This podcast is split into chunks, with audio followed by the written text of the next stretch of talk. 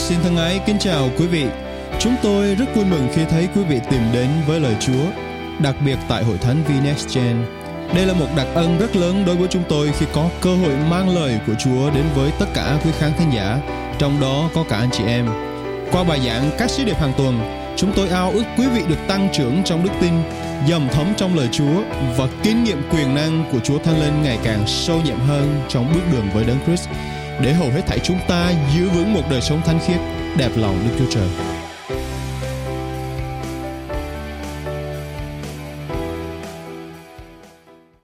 Amen, hallelujah. Amen, cảm ơn Chúa, cảm ơn Chúa. Chúng ta thấy được rằng à, sắp 4 tuần sắp tới chúng ta sẽ có một cái series như mọi người chúng ta đã thấy rõ rồi đó là chính là Chúa Giêsu.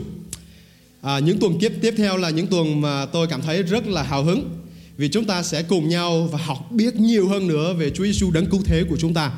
Đây là những điều mà thực sự rất cốt lõi mà Chúa đã bày tỏ và chúng ta học được về Ngài qua chính lời của Ngài. Quý vị có hào hứng khi chúng ta đi thêm những tuần sắp tới để chúng ta đào sâu vào lời của Ngài để chúng ta biết thêm về Chúa Giêsu nhiều hơn không ạ? Amen không ạ? Cảm ơn Chúa, cảm tạ Ngài. Cảm tạ Ngài, tôi tin chắc rằng á, sau khi chúng ta hoàn thành series này là loạt bài giảng liên quan đến Chúa Giêsu thì tôi tin rằng chúng ta sẽ có sự bứt phá trong đời sống của chúng ta. Đức Chúa Trời Ngài sẽ giúp cho chúng ta có sự bứt phá khi thực sự chúng ta tập trung vào Chúa Giêsu và lấy Ngài làm trọng tâm của cuộc sống của mình. Và đó chính là chủ đề chính của những tuần sắp tới. À, cảm ơn Chúa bởi vì cái chủ đề của chúng ta xoay quanh về việc chúng ta tập trung vào Chúa Giêsu. Qua đó tôi muốn khích lệ anh chị em hãy tham gia cái Bible Reading Challenge, cái cái việc thách thức đọc kinh thánh. Và mặc dù chúng ta kinh thánh chương mà, mà sách Matthew không phải là một sách viết về Chúa Giêsu, cả kinh thánh đều trọng tâm về Chúa Giêsu. Tuy nhiên sách Matthew nói rất rõ về cuộc đời Chúa Giêsu là một cuộc đời như thế nào được sinh ra gia phả của Ngài, Ngài đến trần gian như thế nào, những phép màu Chúa đã làm như thế nào và những sự giảng dạy thực sự đặc biệt của Chúa qua sách này như thế nào. Và cảm ơn Chúa qua 28 chương sách đó cũng là 28 ngày thách thức quý vị. Để khi chúng ta cùng đi với Chúa trong sứ điệp này, trong trọng tâm này thì chúng ta sẽ hiểu sâu hơn về Chúa Giêsu và qua đó quý vị cũng sẽ kinh nghiệm mỗi một ngày quý vị được tăng trưởng, được lớn lên và được dầm thấm trong Ngài nhiều hơn. Amen không ạ? Cảm tạ Chúa rất nhiều. Có khi nào mọi người à, nghĩ tới tên của mình có ý nghĩa như thế nào bao giờ chưa? Trong tay lên. Có khi nào chúng ta biết được rằng tên của mình có ờ, ý nghĩa hay hay là ý nghĩa dở hay là những ý nghĩa mà rất là thú vị chưa? Hoặc là chúng ta đã thử tìm hiểu và uh, tìm hiểu trên mạng hay những thông tin uh, từ điển để biết rằng tên của chúng ta thực sự có ý nghĩa gì không? Cảm ơn Chúa, tiếng Việt của chúng ta rất là phong phú và đa dạng đúng không ạ? Nhiều khi chúng ta nói trắng thành đen và đen thành trắng Tùy theo cái ngữ cảnh của tiếng Việt Tôi ví dụ Tên của tôi trong tiếng Việt là Dương. Và chữ Dương này nó có nhiều ý nghĩa tùy theo cái chữ mà quý vị muốn đặt nó ở đâu. Ví dụ như có người gọi là Dương là cây dương á. Ha, Là một cái cây. Hoặc là nó nằm trong một ngữ cảnh khác như là cây hoa hướng dương. Ngày xưa khi mà tôi hướng dẫn các em thiếu nhi trong hội thánh thì à, có một vài em thiếu nhi à, kêu tôi là anh hoa hướng dương ơi. Cảm ơn chúa à, khi tôi ờ, gặp một vài anh em trong hội thánh khác nữa thì họ gọi tên tôi có nghĩa là đại dương. Đại dương là mọi người biết cái gì không? Là biển mà biển không phải biển nhỏ đâu nha. Nó là biển biển lớn. Đại dương. Cảm ơn Chúa. Mình thấy cái cái tên của mình á mình đặt ở chỗ này thì ý nghĩa khác. Đặt ở chỗ kia thì ý nghĩa khác. Và đặt ở cái chỗ mà à, có những chỗ mà mình không ngờ ý nghĩa của mình lại lớn lao như vậy. Tên của quý vị thì như thế nào? Mặc dù tên của tiếng Việt chúng ta như vậy nhưng mà chúng ta sẽ tập trung vào tên của tiếng Do Thái buổi sáng ngày hôm nay đó chính là tiếng Hebrew tên của Chúa Giêsu có nghĩa là như thế nào không phải tiếng Do Thái nó có những cái nghĩa như tiếng Việt của chúng ta Tiếng Do Thái có một đặc điểm rất thú vị, rất đặc biệt khi nói đến cái tên của từng người. Ví dụ, cái tên đó nó không phải chỉ là cách để chúng ta xưng hô một người nào đó. Nhưng còn hơn thế nữa, cái tên đó đó để cho chúng ta biết đến sự kêu gọi và sứ mệnh của người đó. Hay gọi cách khác là cái mục đích mà Đức Chúa Trời kêu gọi người đó để người đó sinh ra đời với mục đích gì. Thì đó chính là cái tên trong ngôn ngữ Do Thái, tiếng Hebrew. Ví dụ, tôi lấy tên của Môi-se trong Kinh Thánh. Tiếng Hebrew, cái chữ Môi-se đó, mọi người có biết là gì không? Hebrew, tiếng Môi-se có nghĩa là kéo ra. trong ngữ cảnh là kéo ra khỏi vũng nước dòng nước. Tiếng Hebrew là cái ngôn ngữ khá là đặc biệt. Và chúng ta biết câu chuyện của Môi-se. Khi ông còn là một baby đó, một đứa trẻ dưới 2 tuổi, bởi vì vua Pharaoh ra lệnh là sẽ giết tất cả các bé trai từ 2 tuổi trở xuống. Cho nên mẹ của ông phải thả ông dòng ở dòng sông sông Nin, để theo dòng sông, dòng chảy của dòng sông. Và mọi người như đã biết, khi chúng ta đọc lời của Chúa thì chúng ta thấy rằng công chúa Pharaoh đã kéo cái nôi của Môi-se vào và vớt ông từ dòng nước và nuôi dạy ông. Cuối cùng Môi-se đã được kéo ra khỏi dòng nước và tên của ông cũng có ý nghĩa như vậy. Sâu xa hơn sau này cuộc đời của Môi-se đã được Đức Chúa Trời sử dụng một cách rất đặc biệt. Môi-se đã được Đức Chúa Trời sử dụng để kéo dân sự của Ngài ra khỏi ách nô lệ của Ai Cập. Và chúng ta thấy cái tên của chúng ta, đặc biệt cái tên trong tiếng Hebrew trong ngữ cảnh Do Thái có một ý nghĩa hết sức đặc biệt. Mà khi chúng ta học về lời của Chúa nhiều hơn thì chúng ta sẽ thấy những cái tên nó có những ý nghĩa và sứ mệnh đằng sau đó. Ví dụ như một tên khác, nhà tiên tri Eli, tên của ông có nghĩa là gì mọi người biết không? Tiên tri Eli có tên đó là Jehovah là Đức Chúa Trời của tôi. Và chúng ta cũng đã biết câu chuyện của tiên tri Eli khi ông phải một mình đối diện với 450 người tiên tri giả thờ thần tượng Ba Anh là thần tượng mà gớm ghiếc trước mặt Đức Chúa Trời dưới thời vua của Ahab. Trong lịch sử các vua Do Thái thì chúng ta thấy rằng nhà tiên tri Eli cảm nhận rằng mình như đang ở một mình, như đang đơn độc, như đang phải đối diện với những sự thách thức rất lớn và đặc biệt đó là 450 tiên tri giả của Ba Anh. Tuy nhiên, ông vẫn tin vào Đức Chúa Trời của chúng ta. Ông vẫn tin vào Đức Chúa Trời quyền năng và chính cái tên đó, cái ý nghĩa đó Đức Chúa Trời cũng đã sử dụng ông để vượt qua và chiến thắng lẫy lừng vượt trên các tiên tri giả của Ba Anh. Cảm ơn Chúa. Còn nhiều nữa, ví dụ như Abraham là tổ phụ của chúng ta. Abraham là cha của nhiều dân tộc. Rồi Isaac, Isaac đó, tiếng Việt của chúng ta là Isaac. Khi mà Abraham không có con, cho đến 99 tuổi mới sinh ra được một, một người con đầu lòng. Thì Abraham rất là vui mừng khi mà có cái người con đó là Isaac cho nên cái chữ Isaac mọi người biết có nghĩa là gì không? Chữ Isaac có nghĩa là sự vui mừng tại vì một đứa con đã được sinh ra. Cho nên cái tên của tiếng Hebrew rất quan trọng. Chúng ta thấy điều kèm theo cái sứ mệnh đằng sau đó. Chưa hết khi mà Isaac sinh ra hai người con, chúng ta biết đó là ai không? Đó là Esau và Jacob. Esau đó, cái chữ Hebrew có nghĩa là nhiều lông.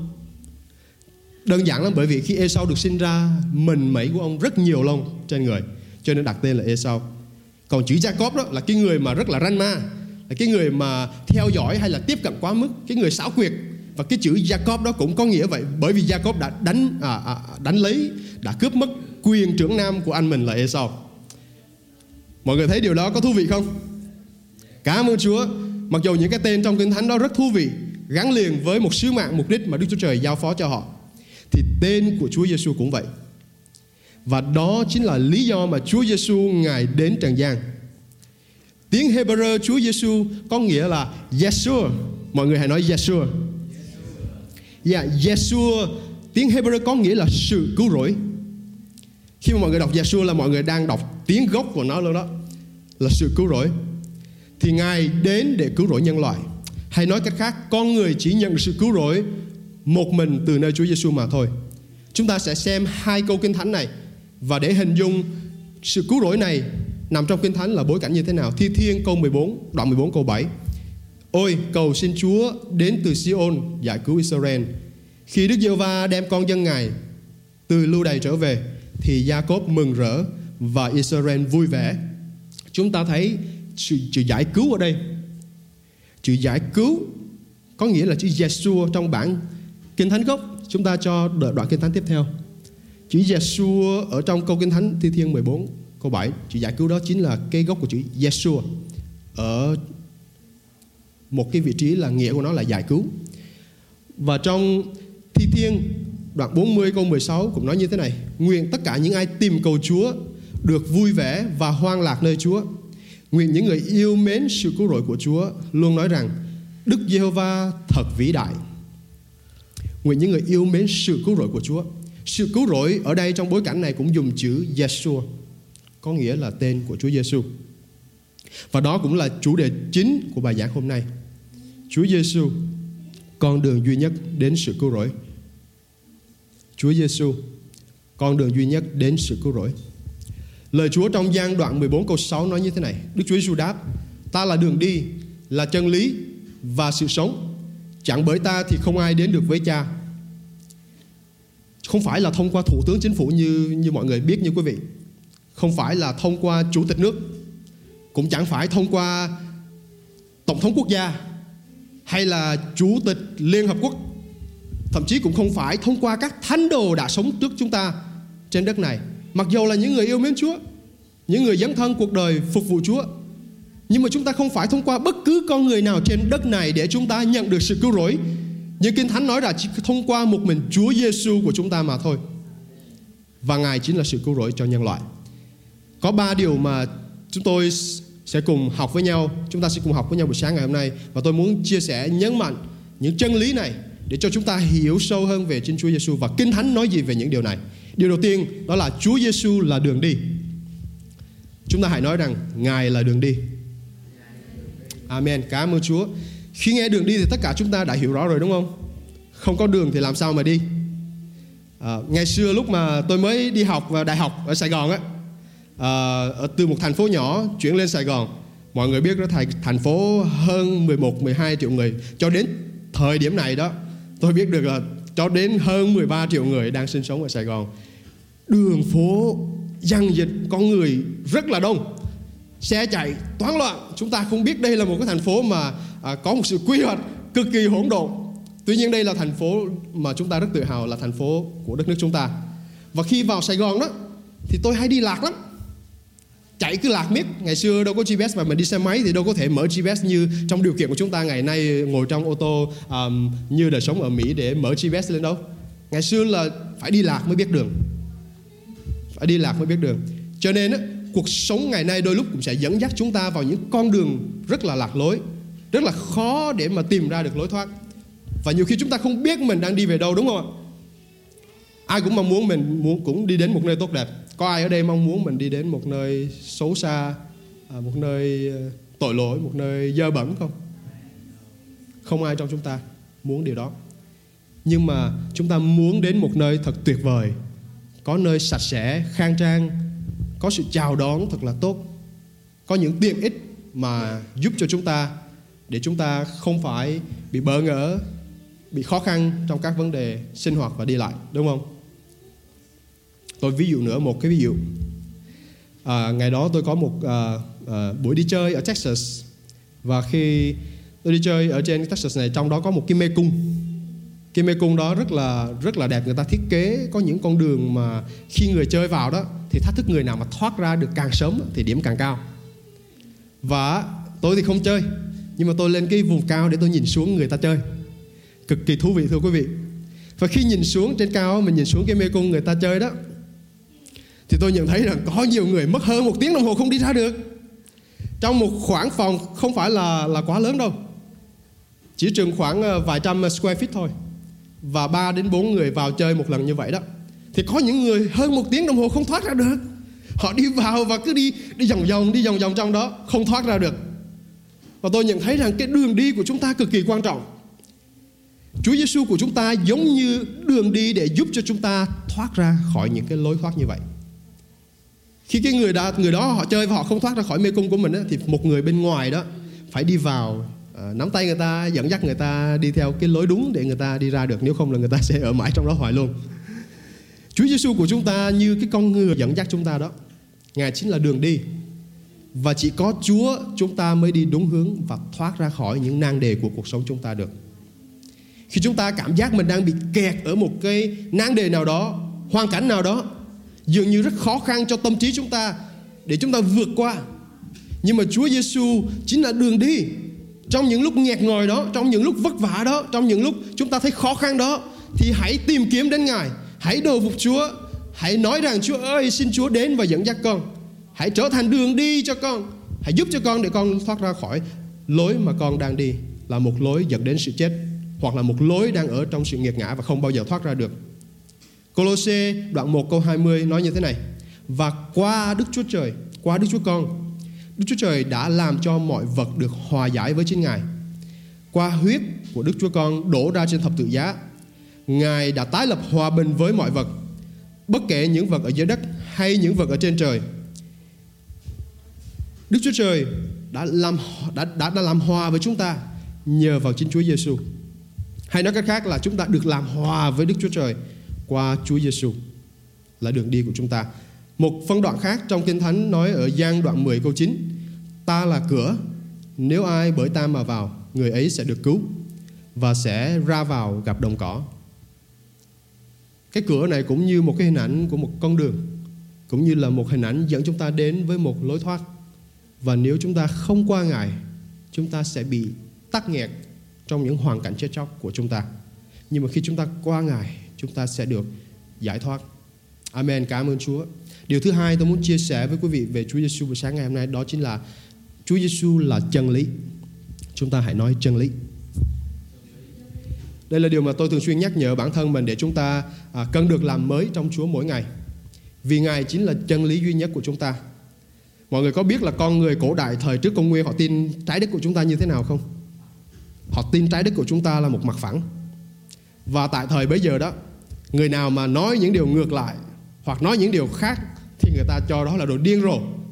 Và trái đất mặt phẳng người ta chấp nhận đó là một chân lý sống thời đó, là một sự thật và không ai được tin vào những chân lý khác. Cho đến thế kỷ thứ ba sau công nguyên con người mới khám phá ra trái đất của chúng ta hình cầu. Có những sự thật nó đến với chúng ta rất là tạm bợ. Ban đầu nó nghe có vẻ xuôi tai hợp lý, nhưng sau một thời gian qua các cái sự nghiên cứu, khảo sát chứng minh thì sự thật đó đã không còn đúng nữa. Sự thật của con người chúng ta thường xuyên thay đổi, biến dạng, nhưng chân lý của Đức Chúa Trời chúng ta đứng vững muôn đời. Amen không ạ? Cảm tạ Chúa khi chúng ta biết về chính Chúa Giêsu là khi chúng ta biết về chân lý thực sự. Hơn thế nữa khi chúng ta tiếp nhận Ngài thì chúng ta tiếp nhận chính chân lý đó vào trong đời sống của chúng ta.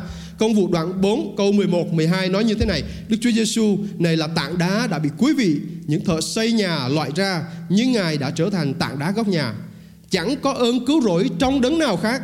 Một lần nữa, chẳng có ơn cứu rỗi nào trong đấng nào khác, vì chẳng có danh nào ngoài khác bán cho loài người ở dưới bầu trời, hầu chúng ta nhờ danh đó để được cứu. Kính thưa anh chị em, đừng đừng đam mê, đừng có mê mẩn bởi những điều rộng tích của đời này nữa. Nhưng hãy tìm kiếm Chúa. Mỗi một thời đại con người chúng ta có những sự thật, những chân lý khác nhau. Những điều đó rồi cũng sẽ thay đổi, rồi biến dạng. Và con người chúng ta thỏa hiệp với những điều đó, tin vào những điều đó để trở nên lạc lối nhưng mà lời Kinh Thánh nói rằng lời của Đức Chúa Trời chúng ta, chân lý của Chúa được phán ra đã được hơn 2.000 năm 2.000 năm nay rồi. Chúng ta vẫn áp dụng lời của Ngài và phước thay cho những người trông cậy nơi lời của Đức Chúa và Giang đoạn 1 câu 14 nói như thế này Ngôi lời đã trở nên xác thịt và ngự giữa chúng ta. Chúng tôi đã chiêm ngưỡng vinh quang Ngài. Vinh quang của con một đến từ Đức Chúa Cha Tràn đầy ân sủng và chân lý. Tràn đầy ân sủng và chân lý. Đó chính là ngôi lời là chính là Đức Chúa Giêsu Ngài chính là chân lý. Không phải con người nào trên đất này, Không phải bất cứ điều gì mà chúng ta kinh nghiệm được ngoài Chúa, không phải những cái bằng sáng chế khoa học, không phải những điều mà chúng ta đang xem trên mạng xã hội, trên báo chí ngày nay. Có những người có cái sự tác động rất lớn đến xã hội ngày nay, đặc biệt là những người nổi tiếng, những người có những sự ảnh hưởng lớn trên cộng đồng mạng xã hội, trên báo chí có quyền lực và nhiều khi chúng ta không có chân lý của Chúa chúng ta rất dễ va vào ôm vào hay là dễ tin vào những lời dối trá của thế gian này. Xin Chúa Giêsu chính là chân lý của anh chị em buổi sáng ngày hôm nay, chân lý của quý vị. Xin Chúa Giêsu luôn luôn là chân lý thật, chân lý sống cho quý vị để trong mọi hoàn cảnh trong cuộc sống quý vị kinh nghiệm được chân lý thật để quý vị biết được con đường nào là con đường dẫn đến sự sống thật sự. Và điều đó cũng dẫn tôi đến ý thứ ba tôi muốn chia sẻ với hội thánh buổi sáng ngày hôm nay, đó là Chúa Giêsu là sự sống. Chúng ta hãy nói sự sống. Tất cả chúng ta đều cần sống, đúng không? Có ai không cần sự sống không? Chắc không bao giờ. Không có ai. Vì nếu mà sự sống chúng ta mất đi thì như thế nào? Chúng ta chắc cũng sẽ lìa trần. Tất cả mọi hoạt động của chúng ta đều nằm trong sự sống mà chúng ta có được. Và Kinh Thánh bày tỏ rằng sự sống đó đến từ Đức Chúa Trời. Hay nói cách khác, sự sống đó do Đức Chúa Trời ban cho. hơi thở của quý vị có được đến từ Đức Chúa Trời là đấng tạo dựng trời đất vũ trụ và cũng là đấng tạo dựng chúng ta lời Chúa nói rằng khi Ngài nắng nên người nam Ngài nắng nên Adam thì Adam như là một con người không có sự sống, như là một vật thể thôi nhưng mà lời Chúa nói tiếp như Ngài hà hơi vào lỗ mũi của người đó, thì người đó trở nên một sinh linh sống, một con người sống thời Covid của chúng ta, loài người đã học và biết được bài học rất quý giá về hơi thở của mình, đúng không ạ? Nếu không có hơi thở thì chúng ta sẽ lìa trần ngay tức khắc. Trong tuần qua, báo chí có đăng ở khu phố mà chúng tôi sinh sống, một câu chuyện rất đau lòng. Nó rất là gần nơi nhà của vợ chồng chúng tôi sinh sống. Có bốn người bị bắn chết thiệt mạng. À, ba người được được tìm thấy là xác chết nằm ở bên ngoài do bị bắn chết và một xác chết thứ tư là à, là người đàn ông được tìm thấy ở trong nhà và căn nhà bị cháy trụi hoàn toàn. À, theo như điều tra sơ khải thì người ta tin rằng đây là một người đàn ông đã bắn chết vợ của mình, hai con của mình rồi tự sát ở trong nhà đốt nhà của mình. Nó mới chỉ xảy ra cách đây hai ngày thưa quý ông bà anh chị em. Một câu chuyện hoàn toàn đau lòng khi chúng ta nghe báo chí nói những điều như vậy. Sinh mạng của chúng ta rất là mong manh. Không ai biết được thời điểm nào chúng ta bị lấy lại mạng sống của mình. Vì lời Đức Chúa Trời nói rằng Đức Chúa Trời có quyền ban cho, Ngài cũng có quyền để lấy lại bất cứ lúc nào. những câu hỏi đặt ra ở đây là nếu bạn khi sự sống của bạn lìa trần, bạn có tin chắc rằng sự sống linh hồn của mình sẽ đi về đâu không? Khi không một tôn giáo nào dám chắc về điều đó thì Kinh Thánh đã xác chứng rằng sự sống linh hồn chúng ta chỉ có được thông qua đức tin nơi Chúa cứu thế Giêsu mà thôi. Giăng đoạn 6 câu 48 đến câu 50 nói như thế này Ta là bánh của sự sống Tổ tiên các ngươi đã ăn bánh mana trong đồng hoang Và họ đã chết Đây là bánh từ trời xuống Chúa Giêsu nói đây là bánh từ trời xuống. Để ai ăn bánh ấy sẽ không chết. Chúng ta ngày nay cũng ăn uống như bao con người khác Để duy trì thân thể xác thịt của chúng ta. Nhưng mà rồi tất cả chúng ta ai cũng sẽ trải nghiệm sự chết. Ai cũng sẽ phải đi qua điều đó Dù sớm dù muộn. Chúng ta không thể gọi là bypass, chúng ta không thể gọi là bỏ cái điều đó được, bỏ đoạn cái cái cái đoạn mà chúng ta sẽ phải chết được. Ai trong chúng ta rồi cũng sẽ phải chết. Nhưng đáng tiếc hơn là sự chết về phần linh hồn của mình. Đó là sự chết mà Kinh Thánh nói là sự chết đời đời, sự chết đau khổ không bao giờ ngừng. Ôi, cảm ơn Chúa vì chúng ta có Chúa. Không phải buổi sáng ngày hôm nay tôi muốn nói những điều đó để hù dọa anh chị em về sự chết chóc nhưng mà khi chúng ta biết về sự sống của Ngài thì chúng ta cần phải hiểu sự chết để chúng ta thấy được hình ảnh tương phản là như thế nào. Và khi chúng ta kinh nghiệm được sự sống của Ngài thì chúng ta sẽ không phải kinh nghiệm sự chết mà nhiều người đang phải trải qua. Giang đoạn 7 câu 38 nói như thế này Người nào tin ta thì những dòng sông sự sống sẽ tuôn tràn từ lòng mình Đúng như lời Kinh Thánh đã nói Sự sống của Chúa sẽ nuôi dưỡng tâm lòng của chúng ta gìn giữ chúng ta khỏi mọi sự chết. Nhưng không những vậy thôi, sự sống của Chúa chúng ta còn có thể hồi sinh là những hoàn cảnh như đang chết của chúng ta. Có thể là những công việc đang bế tắc. Có thể là các mối quan hệ gia đình, xã hội chán nản không thể vượt qua. Hoặc là những trường hợp những người có những người con cái hư hỏng, nghiện ngập và nhiều điều rối ren khác nữa trong đời sống của mình. Kính thưa anh chị em, Đức Chúa Giêsu chính là sự sống của quý vị. Ngài chính là sự sống lại và là sự phục sinh của quý vị. Nếu mà chúng ta tiếp nhận Ngài, xem Ngài là sự sống tuôn tràn trong lòng của chúng ta thì Ngài có thể hồi sinh tất cả những hoàn cảnh như đang chết của quý vị. Có thể chúng ta đang ở trong hoàn cảnh mà chúng ta cảm thấy chúng ta không thoát ra khỏi điều đó được. Tôi nói rằng Chúa Giêsu sẽ giúp cho chúng ta thoát ra được hoàn cảnh đang chết đó. Quý vị đang cảm thấy rằng nếu quý vị không thoát ra được hoàn cảnh mà dường như không còn hy vọng nữa, thì ngày hôm nay buổi sáng hôm nay tôi muốn nhắc nhở anh chị em rằng Chúa Giêsu có câu trả lời cho quý vị. Tôi tin rằng quyền năng Chúa Giêsu thật lớn và sự sống sự sống lại trong Chúa khi ở trong chúng ta cũng sẽ phục sinh chúng ta như Đức Thánh Linh đã phục sinh thân xác của Chúa Giêsu. Có một ngày kia tôi nhớ hai năm trước khi mà tôi đang làm à, ở nơi công việc làm của mình có một người kia bị đột quỵ đột xuất và người này bị đột quỵ đột xuất thì những người xung quanh họ rất lo sợ và thấy người này bị lên cơn đột quỵ rồi thì họ lo sợ và họ chạy ra xa khỏi người đó để không phải bị liên lụy. Tuy nhiên lúc đó thánh linh của Chúa cáo thúc trong lòng của tôi hãy đến và cầu nguyện cho người đó. Khi tôi đến trong để cầu nguyện cho cái người đó đó thì người đó đã cứng đơ người rồi, mắt đã trừng lên chỉ còn lòng trắng thôi, không thấy lòng đen. Người đã cứng đơ như đá và tôi cảm nhận rằng hơi thở của bà đã ngưng tắt rồi.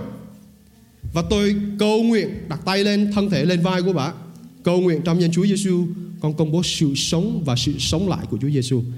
Trong khi nhiều người khác đang hoảng loạn, tôi công bố sự sống và sự sống lại của Chúa Giêsu.